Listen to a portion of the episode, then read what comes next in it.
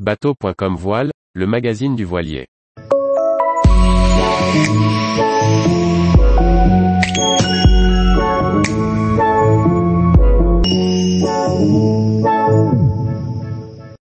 Une remontée de la côte est de l'Irlande en quelques mouillages et visites. Anne-Sophie Ponson. Toujours en route vers le Grand Nord, Arthur entame la remontée de la côte est de l'Irlande. Pas le temps de trop s'y attarder, mais au menu, quelques mouillages agréables et une visite express de Dublin et de ses environs. Nous désertons un peu les plages pour entrer dans les musées et monuments. Au mouillage, à l'extérieur du port de Wicklow, nous nous remettons de nos 48 heures de navigation depuis les Scilly. Le temps est doux et changeant, comme souvent en Irlande, mais nous offre quelques belles éclaircies. Nous en profitons pour aller à terre nous dégourdir les jambes. Quelle n'est pas notre surprise lorsque nous nous apercevons qu'une grande partie de l'avant-port est réservée à la baignade et qu'un maître nageur nous demande d'amarrer notre annexe un peu plus loin pour ne pas gêner les nageurs. Les Irlandais sont véritablement un peuple de la mer. Des personnes de tous âges se baignent sans combinaison dans l'eau pour le moins fraîche, 14 degrés.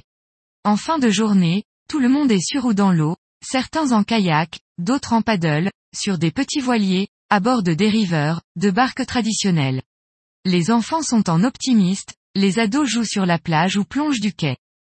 Nous déambulons dans les petites rues autour du port, rachetons quelques produits frais à la supérette du coin, puis de retour au bateau, nous cherchons notre prochain mouillage sur la carte.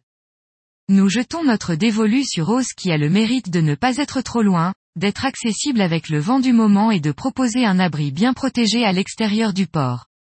Atout non négligeable, le Dart, petit train de banlieue, passe au ras de la plage et rallie le centre de Dublin en un quart d'heure pour un prix dérisoire. Cela permet à l'équipage d'aller visiter facilement la capitale de l'Irlande, ou tout au moins, d'en avoir un petit aperçu. La ville de Hauss en elle-même propose de très nombreux bars et restaurants près du port de pêche et de plaisance. On peut aussi y visiter le traditionnel château du coin et un musée des transports qui fait le bonheur des enfants, surtout quand il s'agit de grimper dans les véhicules anciens et de faire semblant de conduire. Entre les visites, l'école sur le bateau continue, les petits travaux aussi. Les journées sont généralement dédiées pour moitié au travail et pour moitié aux balades, excursions et au quotidien sur un voilier. Ce ne sont pas encore les grandes vacances. L'escale dublinoise prend fin lorsque notre voilier file vers la marina de Bangor, en Irlande du Nord, pour faire le plein d'eau. Cela fait presque un mois depuis notre dernière escale au port de Brest, nos cuves sont sur la fin. C'est alors parti pour une nouvelle navigation de 24 heures. Le temps n'est pas très beau et la route un peu encombrée de cargos et de bateaux de pêche. Une veille attentive est nécessaire. De plus, les courants dans cette zone ne sont pas négligeables, il faut passer au bon moment.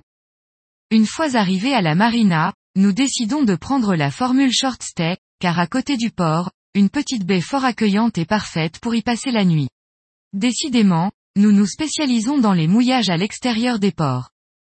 Nous avons donc 5 heures devant nous, amarrés au ponton pour le tiers du prix d'une nuitée. De quoi profiter de la salle de bain avec baignoire de la marina. Tristan, notre petit dernier de deux ans et demi, en redemande. Au moment de repartir, le vent a forci et nous devons effectuer un demi-tour. Un peu échaudé par notre mésaventure de Brest, nous réfléchissons à la manière de procéder. Finalement, nous décidons de retourner le bateau sur son ponton à la main avec des haussières. La méthode n'est peut-être pas très orthodoxe, mais très efficace. En deux temps trois mouvements, nous voici prêts à partir en marche avant, direct vers la sortie. Après une nuit au mouillage à côté du port, Arthur se dirige enfin vers Glenorif, son dernier arrêt en Irlande avant de traverser le North Channel pour atteindre l'Écosse. Retrouvez toute l'actualité de la voile sur le site bateau.com et n'oubliez pas de laisser 5 étoiles sur votre logiciel de podcast.